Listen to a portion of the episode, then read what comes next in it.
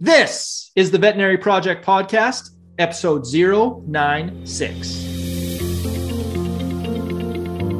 Welcome to the show created by vets featuring absolutely no pets. This is the Veterinary Project Podcast, hosted by Dr. Michael Bug and Dr. Jonathan Light.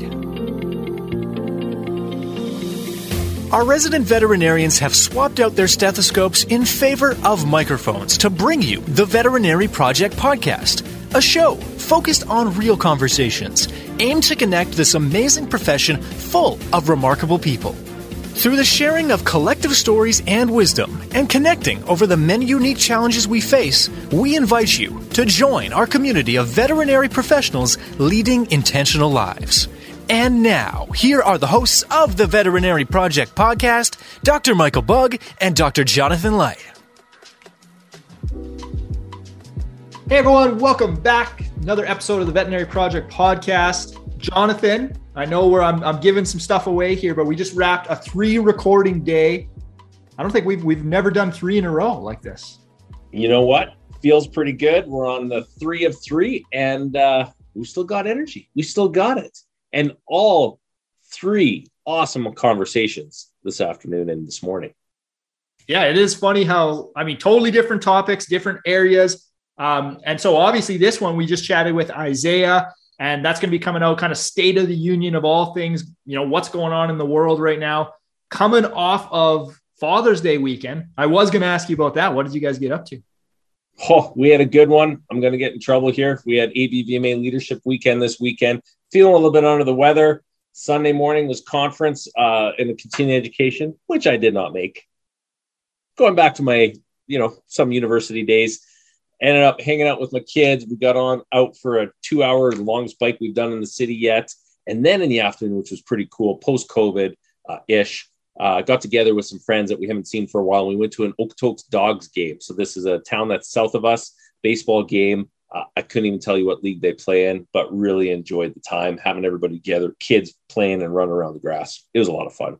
Candace then spoiled us with a dinner and uh, got to bed early to hopefully feel better today. Nice. Yeah. Nice. Win all around. I love how much sort of you know random stuff you do. Like you like you know sports teams. You don't even know what league they're in. You don't know anyone playing. You you and the family will just go check it out. I didn't even know what color they were. Classic. Seattle Seahawks. I remember that the first time, 2013. You were such a fan. I'm like, which team is which?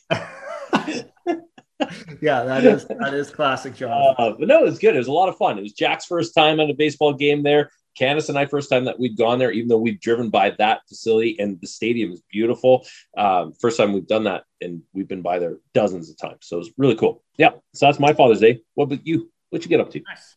Uh, we went out to the lake, so took Riley out there, went for some boat rides, got her swimming in the lake. So it's fun. Like, I mean, for her, everything is still new, right? So it's, I guess we had her there last year, but th- she just was so young, like she really didn't do much. Now she's playing in the sand and swimming, so it's it's pretty fun, like re-experiencing things through a child's eyes. Sure is, because you basically get to become a child again, and they want you to be that. They want you right down at their level, doing things with them. So enjoyable. Yeah. Yeah. No, so that's good. Pivoting over a little bit then to the to the conversation we're about to have with Isaiah. It is so strange. Like here, you and I are just bantering and what's going on over the weekend, and it's all you know, very positive, very light. And then we're about to go into this conversation with Isaiah, and like it can get pretty heavy. You know, like there's a lot of stuff going on in the world right now, so much uncertainty. I mean, the the Russia Ukraine invasion, you know, very heavy topic, inflation. People are st- like struggling to afford things. Like uh, Rosalie and Riley, they they made pizza for Father's Day. Riley likes to make it, and Rosalie had this like little thing of ham, like shaved ham, and she's like, "This was seventeen dollars." Like it was, it's insane the price of where things are going. So I don't know. I guess I just wanted to see your perspective you're you're such a positive person are you starting to feel some of this economic events in the world yeah i feel it as a measure and and it's so good that you bring it up. It, and it's a measure of empathy and and trying to understand the bigger context, then where I can help support the teams. And that sounds flu flu and and over the top, but it's real. I think, you know, and, and this is part of our podcast today is educating a person that does not spend time in the financial markets trying to understand it, doesn't listen to CNBC, doesn't trade or or you know have personal investments maybe because they don't have the knowledge experience and or the desire to learn about that. Well you and me this is what we banter with when we're not recording or you know catching up on the world. And for me um it's ensuring that i am doing what i need to, to make sure that my team is supported knowing that some of my team are in in, in sometimes rough spots whether it's financially personally you know friends and family. Uh and then for us personally just making sure that our plan is still moving forward the way that we think. And you asked me this pre-recording are you doing anything about it? I'm going i already made my choices and i've made my choices a while back as to what we we're going to go forward with in business in the veterinary world. And yeah i've got some room to flex and such but i need to make sure that i'm looking after my own and family and team to whatever happens in the next six months let alone the next three to five years. That's where i need to focus my time on. That's my view. Yeah. And do I sleep at night or not sleep at night because of this right now? No. But again, um, we're in an absolutely fortunate position. Mm-hmm. And it is, I mean, the veterinary industry in general, and Isaiah kind of alludes to that as I don't know, I don't know if we can say re- recession proof, but definitely resilient. You know, like we're we're fortunate in the, in that sense that you know we're we're still people are demanding our services very heavily right? So we can you can still with all those skills that you've acquired go and deliver a service you know and and get paid for that. So you know that's Correct. always reassuring to, to be able to have that. It is. And yet in the same fashion we need to ensure that we are keeping our businesses as efficient as possible so that continues and really making sure that we focus on those little things. And i think that's where we're getting into if out of anything is the easy money so to say and it's never easy. And I don't mean that to be um, egotistical or anything else.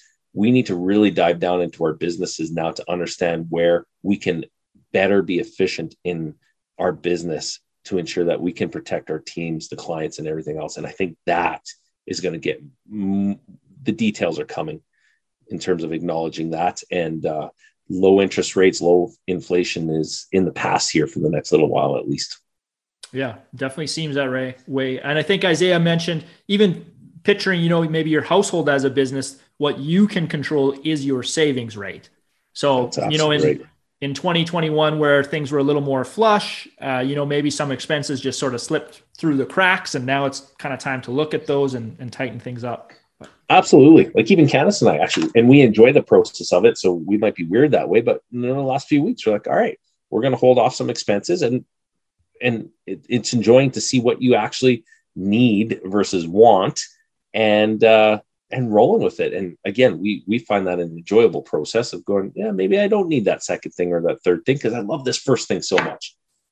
But when it's easy you go to that second and third. And so yeah we're we'll continue to go down that. Now I, and i know you're leading this conversation but our conversation with isaiah right opinion only. This is for entertainment value. We are not offering financial advice as we do with any of our podcasts. Please go seek professional opinion and or advice at any time. Correct, Mike? Absolutely. Absolutely. So this doesn't change for anything today if we're talking all things inflation, interest, Bitcoin, and otherwise, which we did get into again today. Uh, you you lit up. I, I could tell when we were setting this up. You're like, oh, I just can't wait to ask Isaiah more like Bitcoin stuff. And I was really chuckling at that. But well, number two with Isaiah, I'm, I'm interested to see how the continuance of our uh, of our relationship goes because I really respect his views, uh, and he is a lot more knowledgeable than I am. So I consider myself a retail investor compared to him as an institutional investor when it comes to crypto. Yeah, he's a sharp guy. So I guess with that, I mean you you've heard him on the show before. Isaiah Douglass is a certified financial planner, certified exit planner, and fee only advisor. He left a large national firm to found a solo financial planning firm in 2018 to pursue a planning approach that is dedicated to identifying ways to grow the net worth of veterinarians. In the summer of 2020, Isaiah merged with another financial advisor and became a partner in Vincere Wealth Management. Isaiah is the host of the weekly podcast, the Veterinary Success Podcast, which interviews and discusses topics related to the clinical, business, financial, and per- personal lives of veterinarians. He is deeply involved in speaking within the veterinary within veterinary medicine via students, podcasts, video interviews, and the Veterinary Financial Summit Conference. Again, this is all sort of opinion only. Obviously, Isaiah has a wealth of information. I'm kind of a nerd on this subject too. I, I, I he, he said, reach out anytime. And, and Isaiah, you may regret that because I'll be contacting you all the time to discuss this. This is a fascinating time to be alive, just with what is going on, interest rates, inflation, world economy. So you're going to enjoy this. It will be very interesting, you know, maybe six months from now, checking back in and seeing how things have played out. But anywho, enjoy this conversation with Isaiah Douglass.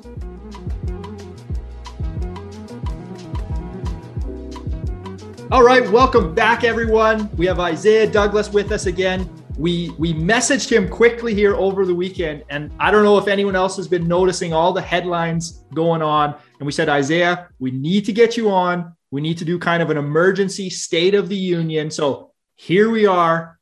Break it down for us. What the hell is going on in the economic world right now?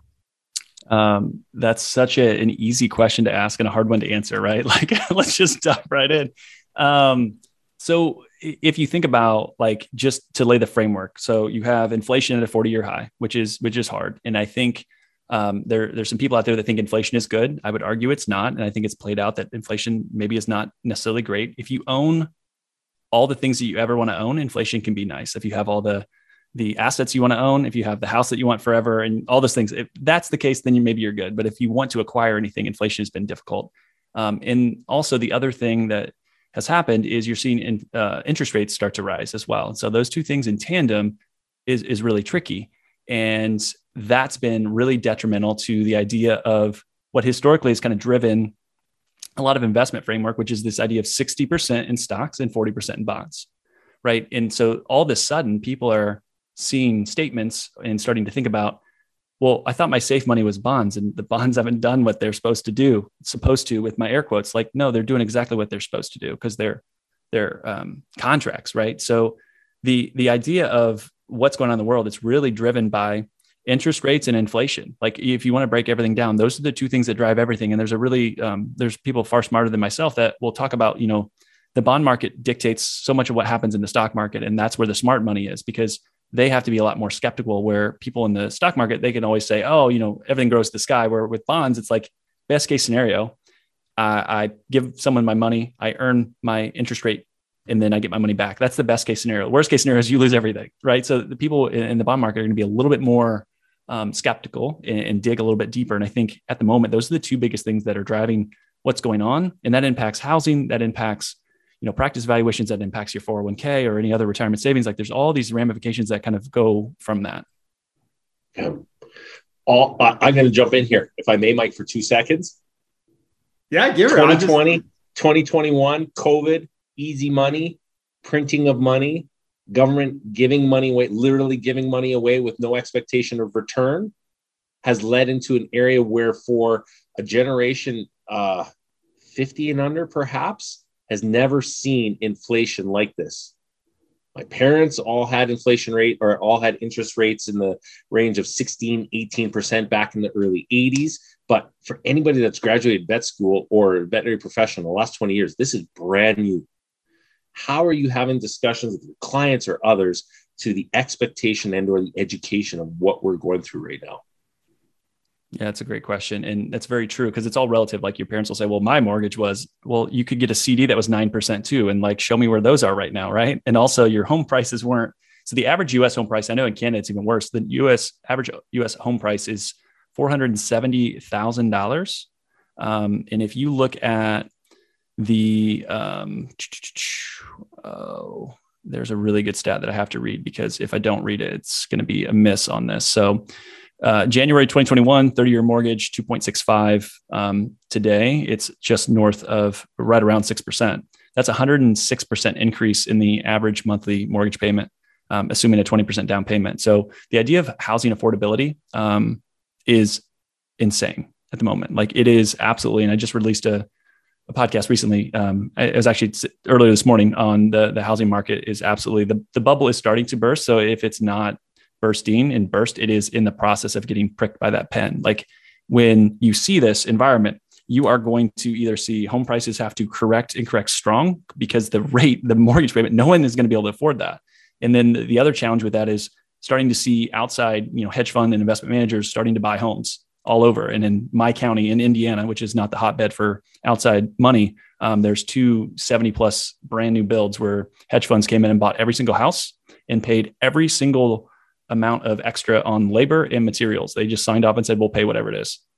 That makes housing unaffordable. But to answer your question, as far as going back to the question, because I just got off on a tangent because I was like, this is such an interesting stat. Um, there's four market environments you can be in rising inflation or slowing inflation. I feel pretty confident we're in rising inflation. And then is, is the economy growing or is it slowing?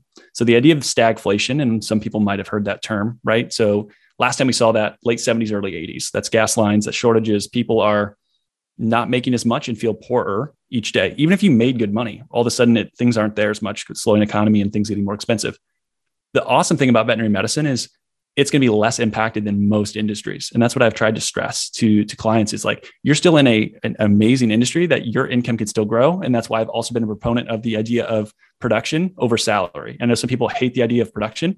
Uh, salary it's fixed and you have to go ask for a raise when I have production or I'm at least on ProSal, my income is going to at least step up when they raise prices in the practice. And I think that's super important that a lot of people don't get and maybe don't grasp, but you should be, if I'm younger or I'm negotiating something, I want ProSal or production in a world of higher inflation. So I think that's really important. So we've talked about from a compensation perspective, how to have those conversations. Um, but there's really only four four market environments, right? It's either growing economy, slowing economy, and the economy is slowing. So GDP, again, I'm in the states, but uh, I would assume in Canada it's similar. I haven't, I didn't check before I jumped on here, but I would say, hey, first quarter GDP, so gross domestic product, which is what we make, was less than what it was prior. You have two quarters. That is a recession. Four is a depression. We will absolutely be in a recession, but it won't know until Q3 of 2022. We are in a recession right now, in my opinion, without a doubt. And so how do you how do you navigate that um, in a world of higher inflation and slowing growth? Commodities. So commodities have been interesting, and you know, at Canada, Canada's you know natural resource rich, and you know there, there's a lot of gold bugs up there, and I think that's an interesting idea of saying, hey, how can I protect and preserve purchasing power? And that's that's one idea. But just commodities in general, if you look at owning raw commodities over the last 10 years, it's still been a losing trade even though if you look year to date over, you know, a little over six months, it's up 30, 35%. Just a broad ETF, so an exchange traded fund, nothing special. And then you can look at um, other things that do poorly in a rising interest rate, rising inflation environment. Bonds do terrible. So um, for us, that is something that we have a lot of younger clients that aren't, you know, bond heavy anyways. But for a lot of folks that are getting closer to retirement, their safe money that they've been told from their financial advisor for years and years and years is put it in bonds. And it's like, that's not safe. Bonds and are not safe. Tell why it's not safe. So, I mean, if you look at, so if we go back to the great financial crisis, right? It was the consumer was way over leveraged. So that means they had too much borrowed money. Consumers in better shape, although I'm starting to see like the credit card debt is starting to ramp up because inflation. So a lot of people are starting to just charge stuff and hope that it's going to change, which it will not.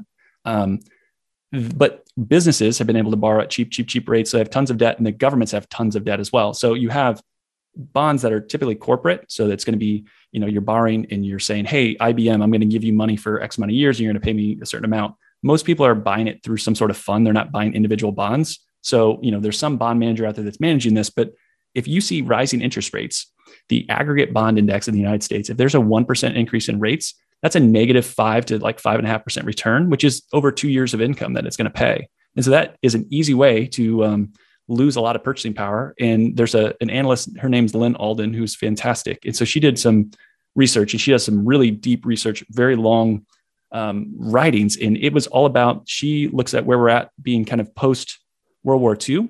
So kind of 1940s, 1950s, kind of thinking of COVID as like a war, right? Lots of spending, lots of things, but you're not seeing the ramp up in the economy like when you know the soldiers came home, right? It's a little bit of a different scenario.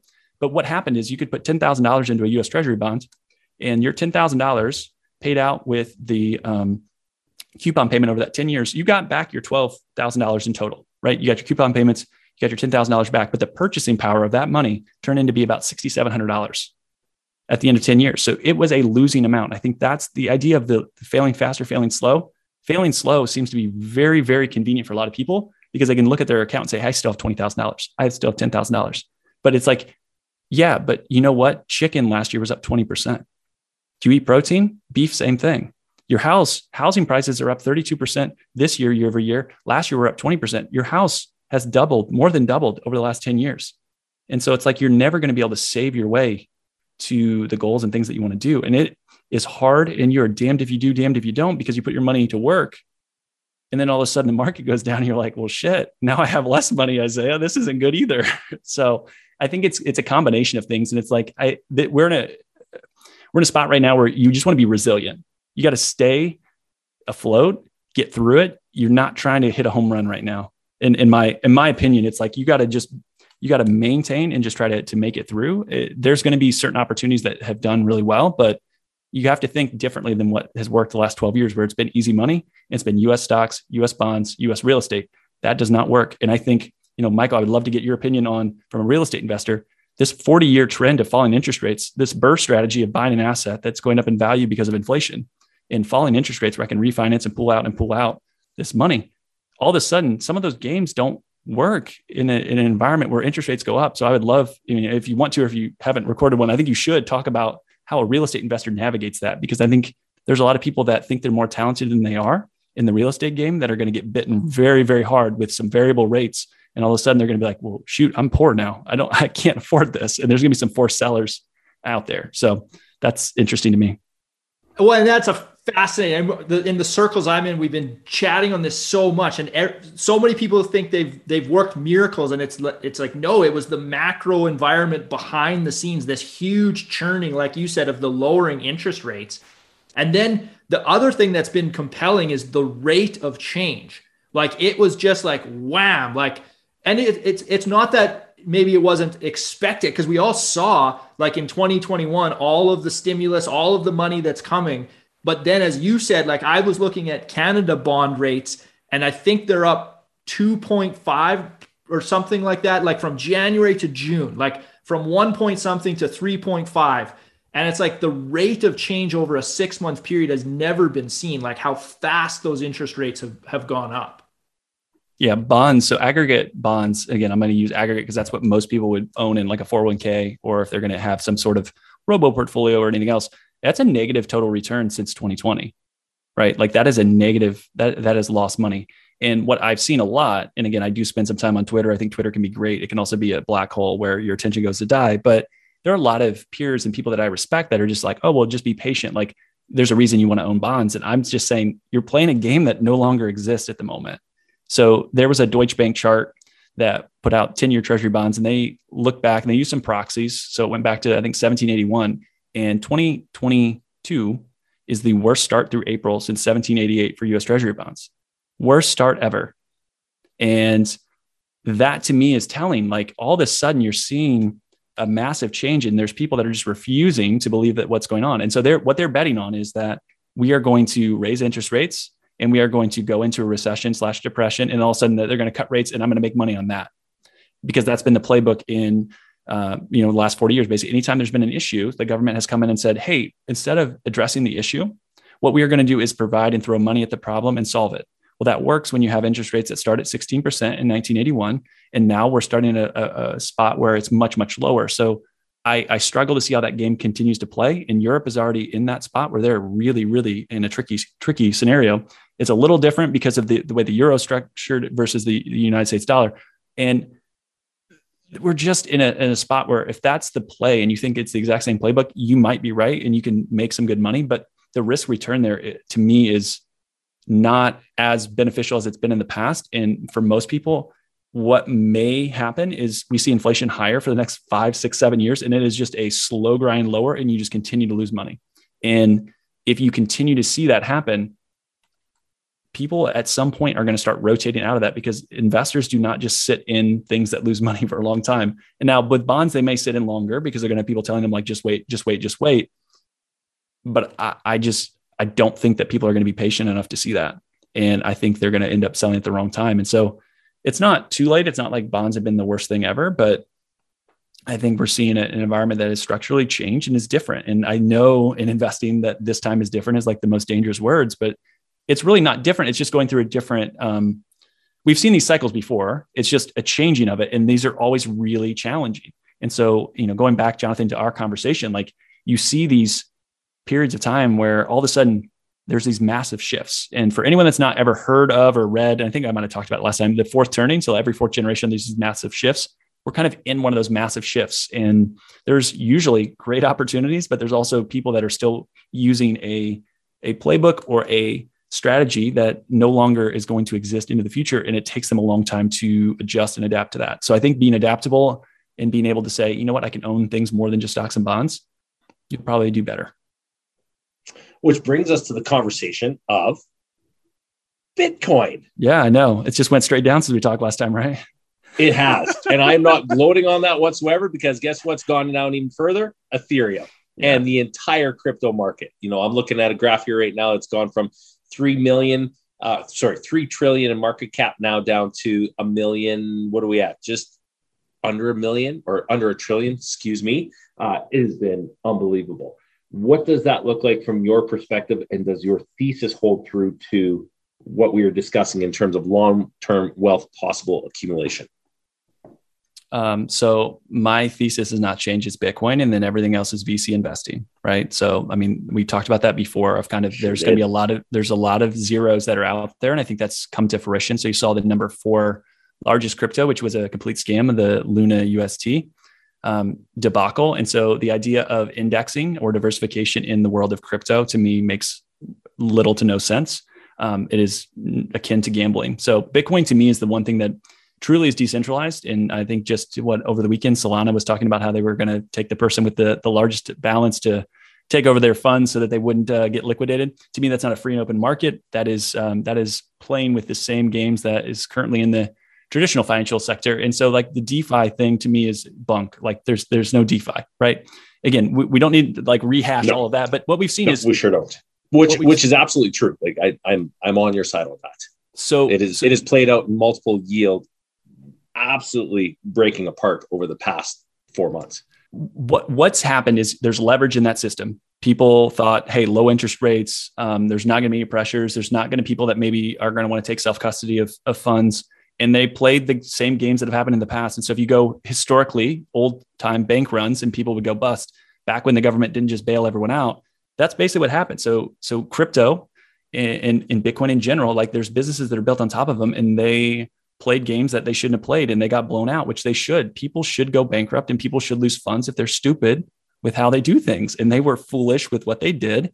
And then they started locking withdrawals. So you can look at Celsius, Three Arrows Capital, was kind of this like VC hedge fund of two, you know, wonder kids, and they've basically went insolvent. You're seeing, I think it's called Babel, that's in uh, Southeast Asia, that is locked withdrawals. Um, if anyone has funds on these kind of exchanges and they're trying to earn yield on something, I would ask them to please, please, please learn about self custody and get it off of there and, and just get away from some of these services that are rehypothecating or basically taking, you know, Jonathan and Michael and Isaiah's money and then turning into, you know, 20 more things that aren't really there. Because that's the game of what kind of the fiat currency is, where, you know, fiat is a credit based system, right? So for every dollar that gets deposited, nine go out the door. And so it's it's trying to do the same thing with something that's supposed to be different. And it's just not a game that can be played. And so what's happened is there's been a lot of leverage in the space. Things have gotten cleansed. Think of a forest fire and for Bitcoin, nothing's changed. You saw people that got over levered or borrowed money or did stupid things lose their money because they were punished. There's no circuit breakers in, you know, Bitcoin or crypto. There's no one to stop the bleeding. Like it goes until there's, you know, people that no longer want to do things. And I I have to chuckle a little bit at traditional finance that dances on the grave of things because it's like, well, if the market's down 4%, CNBC's got a thing running about how there's a bloodbath in the market. And like, that's like a slow, like Tuesday afternoon, in like crypto. negative 4%. Come on, man. Like you just, I get it that for a lot of people, you have to understand why you own it because it's so easy to get scared and just freak out. If you don't understand it, yeah, I would have been, you know, losing it watching the price action. The, the narrative hasn't changed there's still 21 million Bitcoin. They produce blocks every 10 minutes. No one can stop it. It's apolitical money. and you know that you're not going to get diluted for the amount of things that you own. So like what what is there to change other than say, hey, if I'm going to buy a portion of this and save into it, I still own the same piece of the pie. So do you feel that with some of these big uh, firms that are going down, and firms is even maybe giving yeah. too much respect to them, uh, where do you feel Bitcoin is going to go? And again, this is not financial advice. This is opinion on this podcast. Where do you feel it's going to go both in the short term and the long term and define long term any way you wish? Oh man. And I mean in terms of price expectancy and resolution of whatever this looks like right now. Huge yeah. question. I feel like I have to if preface Isaiah this with, bails this, then we're, we're putting him under retainer. Yeah. He can only come on our podcast and he's our he's our yeah. So he so, is our nuanced magi in every future so for anyone that wants to know my prediction skills, they can go back and listen to an episode that I did on my podcast where I predicted things at the beginning of the year. I said Bitcoin would go to two hundred thousand dollars by the end of the year. So how's that looking right now? Looks pretty shitty. um, what do I what along I think with along with thousands of others yeah, that yeah. said the same. No, no, no. But it again, like the crystal ball is broken. So I I look at it as you know Bitcoin is going to to recover. And what happened in 2020? So you saw basically the, the auction get sucked out of the room. Everything goes down together correlations go to one. So every asset gets gets crushed. And then hey, money printer go burr, right? And so all this stuff gets created and Bitcoin recovers. I don't know if that happens this time, right? Like that's the tricky part, but Bitcoin bottomed before the traditional markets. So like the Nasdaq, the S&P, all those different things. And what you saw over the weekend was they were trying to get 20,000 uh, you know, this this level protected and it broke through that. And then it was like, well, okay, who who knows what's going to happen now? and it went down as low, I think, as like 17.8, uh, 17.5, something like that. And it's it's bounced back. It's a little over 20,000 as we're speaking right now. To me, that is incredibly cheap. Bitcoin is going to go to seven figures before the end of this decade. That's what I will tell you from a price perspective. So if I think it's going to go to over a million dollars per Bitcoin, and now you have to qualify like what's a million dollars buy me, and that? Maybe it buys me, you know, the mailbox out in front of my house. Like it's funny money, right? Um, but if I think it goes there, and let's say it's a million dollars in today's dollars doesn't matter if i bought it at 20 if i bought it at 40 if i bought it at 60 if bitcoin was at $100000 right now i would say the exact same thing. I wouldn't want to take a victory lap because it is a volatile asset. But in, in a world where money is free to create and there is a money that is not free to create where it actually takes an input which is energy to make it and that energy right now there's estimations of hey maybe that for a lot of people is like 12 to 14000 dollars maybe that's closer to the bottom. But you know, there's a publicly traded company called Marathon Digital Holdings, and it costs them sixty five hundred dollars for them to input the electricity to make a Bitcoin. Now they have capex and have other things, but you know, it's fairly inexpensive for them to still be profitable in this environment.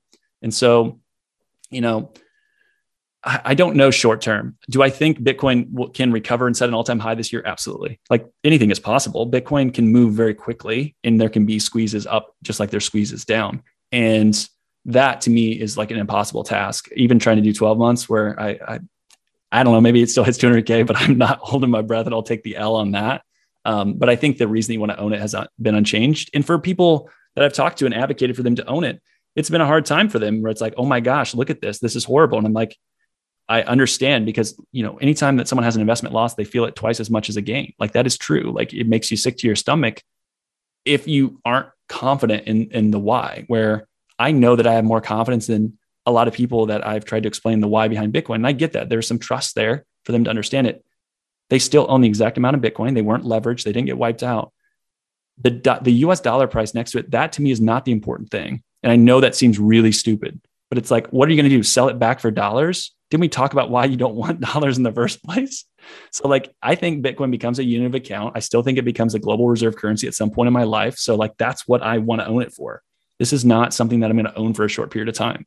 Like you save into it, save into so right it. Right now, you say buy Bitcoin, not buy gold. If you're looking at a hit, hedge against inflation, if you want a buggy, buy gold. If you want a race car, buy Bitcoin. I think that's like basically what um oh who someone way smarter than me that is um out there said that. So that's not an original Isaiah. Why I can't think of his name all of a sudden, but uh, maybe Druckenmiller, Stanley Druckenmiller. I think Druckenmiller. I was thinking Saylor, maybe from MS. Yeah, yeah, maybe not Saylor.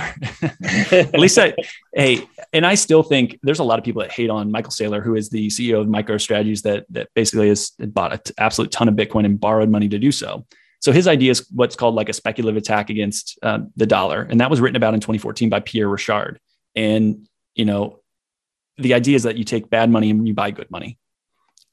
There's always the risk that you get too overextended and you hit a point where a recession. And because MicroStrategy is a technology company that makes, I think it was $50 million a year in profit, like, yeah, all, all of a sudden they lose customers, there is some risk there. So I think that's the part where, you know, there, there's a, a Bitcoin, I hate the word influencer, but he's just a good guy that kind of educates named Matt Odell. He talks about yeah, just stack sats and stay humble. I think it's one of those things that if you don't stay humble, you're going to get wrecked because it is so volatile. So if you're going to do things on margin or borrow money and, and try to overextend to get a little bit extra, you'll probably end up with less. So if you can just be consistent, a little bit is going to go such a long way. You don't have to own a whole Bitcoin, right? You could buy $5 worth every week or every month, and that's still going to be significant wealth into the future if if I am correct, if other people are correct one of the interesting things is every cycle, so every four year cycle, more people come into Bitcoin and you see the, the addresses and the amount of Bitcoin that's held and these different things, it's growing. And so Jurrien Timmer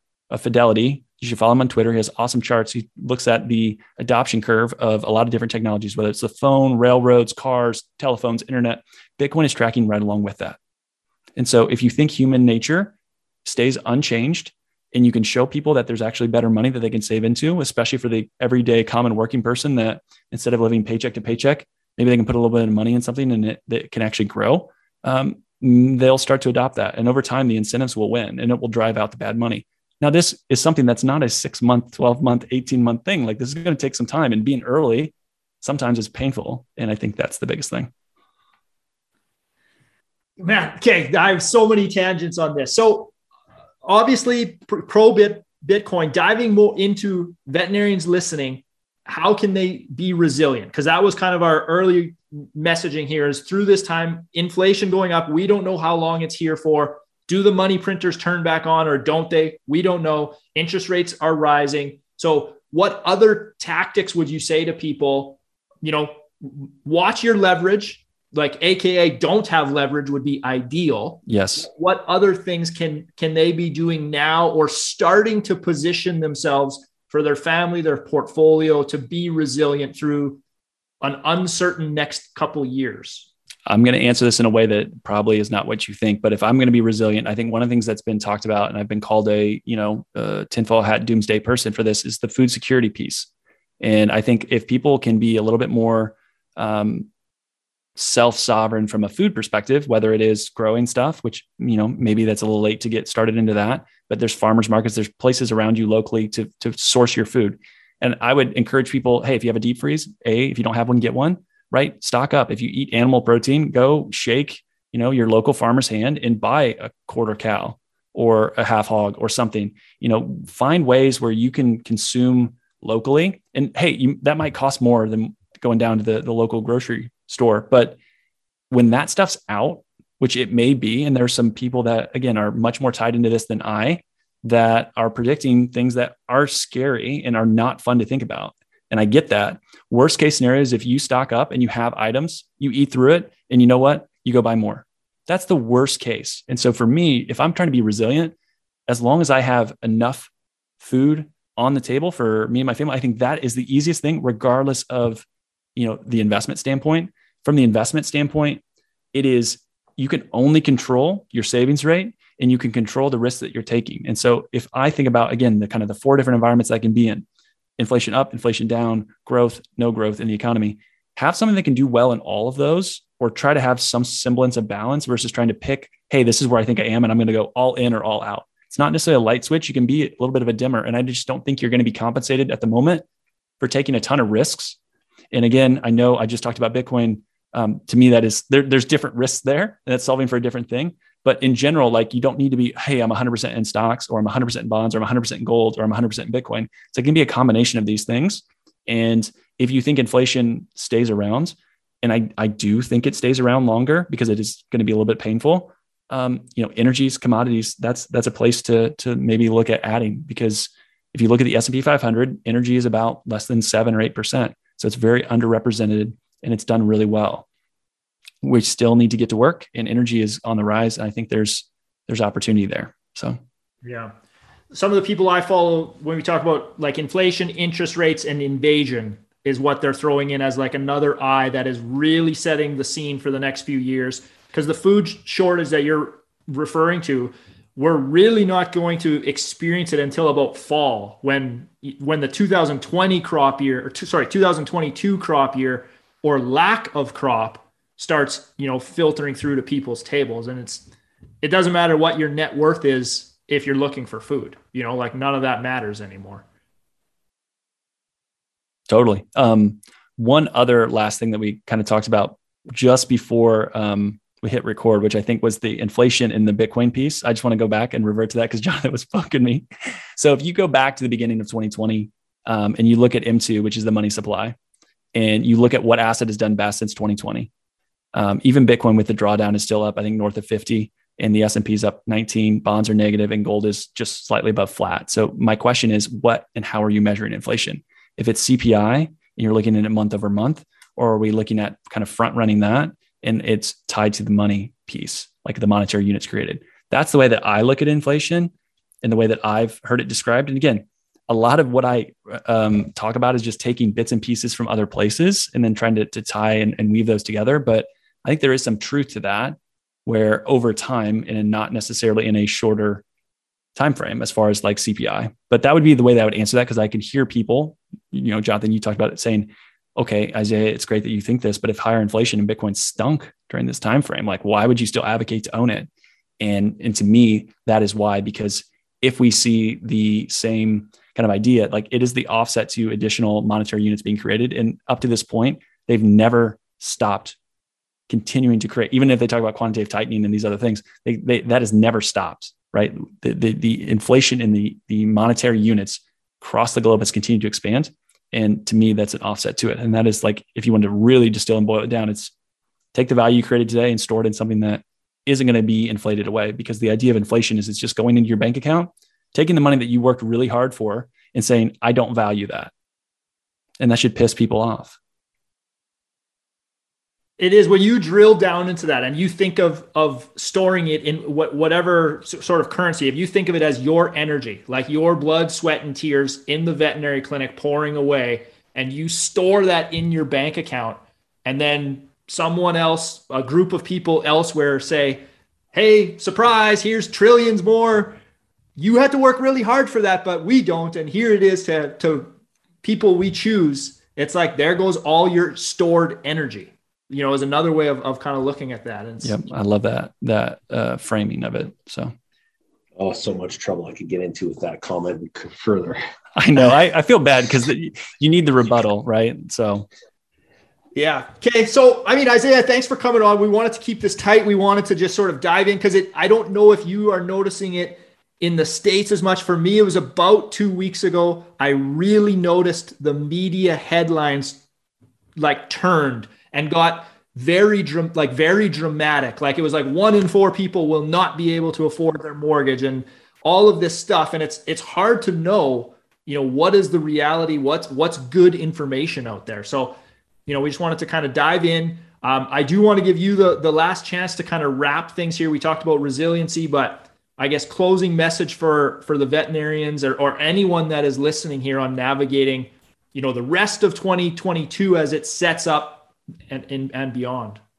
I would just say, from an income perspective, if you are at a place that you don't feel respected and that they're paying you well, there are plenty of people out there that are begging for good, you know, doctors and, and team members. So, you know, don't be afraid to to ask and speak up. If you are on salary and you want to go in and have a conversation, say, "Hey, can I switch over to production?" and you would be making more, uh, I think you should do that. I think you should feel comfortable being able to go ask and push a little bit in spots to ensure that you can kind of keep pace because right or wrong if we do see this inflationary environment run uh, i think you can protect yourself and your family a little bit better with your income alongside that if you're on a production or pro sal basis and for everyone else again i go back to your spot on michael with the food perspective we're not going to know for sure till later this year but to me that's one that i've tried to talk to as many people that will listen and i know it's a little bit of outside of kind of my realm of expertise, but it's like, hey, if you can be a little bit more self sufficient, I think you'll be happy. And worst case is you just have extra on hand.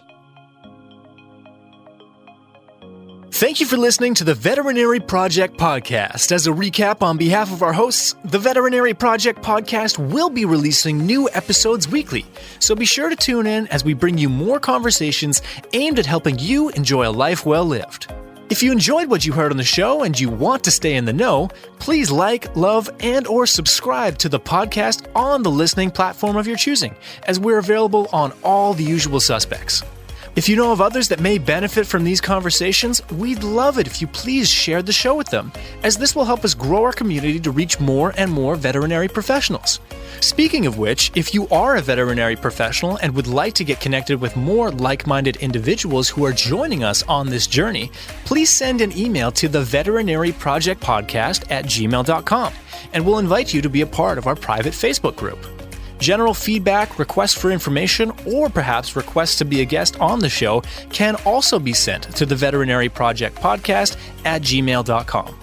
Dr. Michael Bug and Dr. Jonathan Light, thank you for listening to the show, and we'll catch you again next week for another episode of the Veterinary Project Podcast. Bye for now.